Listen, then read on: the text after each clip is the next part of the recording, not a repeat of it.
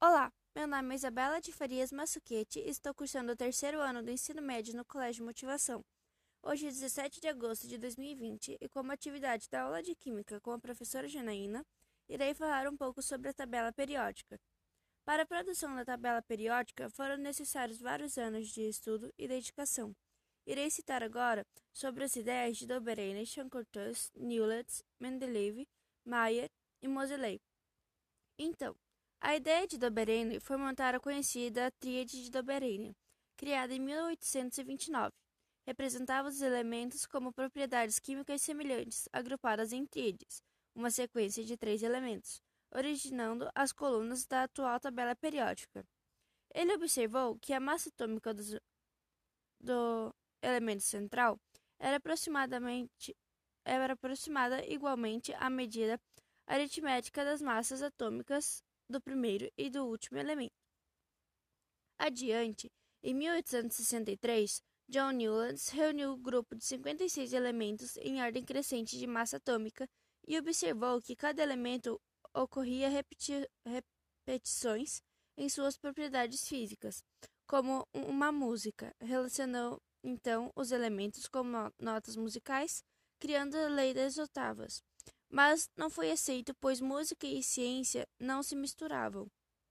Em 1869, Dmitri Mendeleev montou, mostrou ao mundo sua tabela periódica, em ordem crescente de massa atômica com propriedades químicas semelhantes.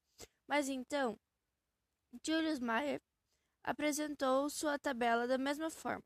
Mendeleev, desde então, é considerado o pai da tabela periódica por organizar a tabela de uma forma prevista do surgimento de novos elementos. Então, ele previu que seria encontrados novos elementos.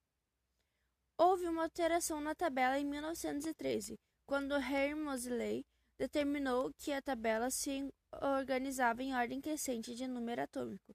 Então, foi definida a nova tabela.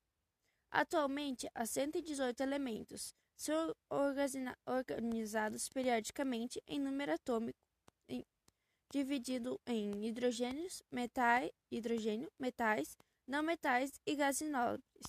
Os semimetais atualmente não são mais considerados pela IUPAC, União Internacional de Química Pura e Aplicada. São divididos entre sete períodos, as linhas horizontais, e 17 grupos ou famílias, classificados os elementos semelhantes. O grupo 1A e 2A e do 3A, que seria do 13 ao 18, ao, ao 8A, são os elementos representativos. Grupo 3 ao 12 são os elementos de transição, classificados como B. Como elemento de transição externa, e os grupos de elementos de lantanoides e actinoides são os elementos do 57 ao 71 e 89 ao 103 como elementos de transição interna. Então, o grupo 3, uh, os grupos B são classificados como transição externa e os lantanoides e actinoides são classificados como transição interna e grupo, os grupos A são classificados como representativos. O grupo 1A alcalinos, o grupo 2A alcalino terrosos, 16A não, é, calcogênios, 17A halogênios e 18A os gases nobres. Esses são os mais considerados. Então, o 13A é o grupo do boro, 14A é o grupo do carbono e o 15A é o grupo do nitrogênio. Assim é classificada a tabela periódica. Então, esses seriam um resumo, um, um resumo falando um pouco da tabela periódica. Meu nome é Isabela e obrigada pela atenção.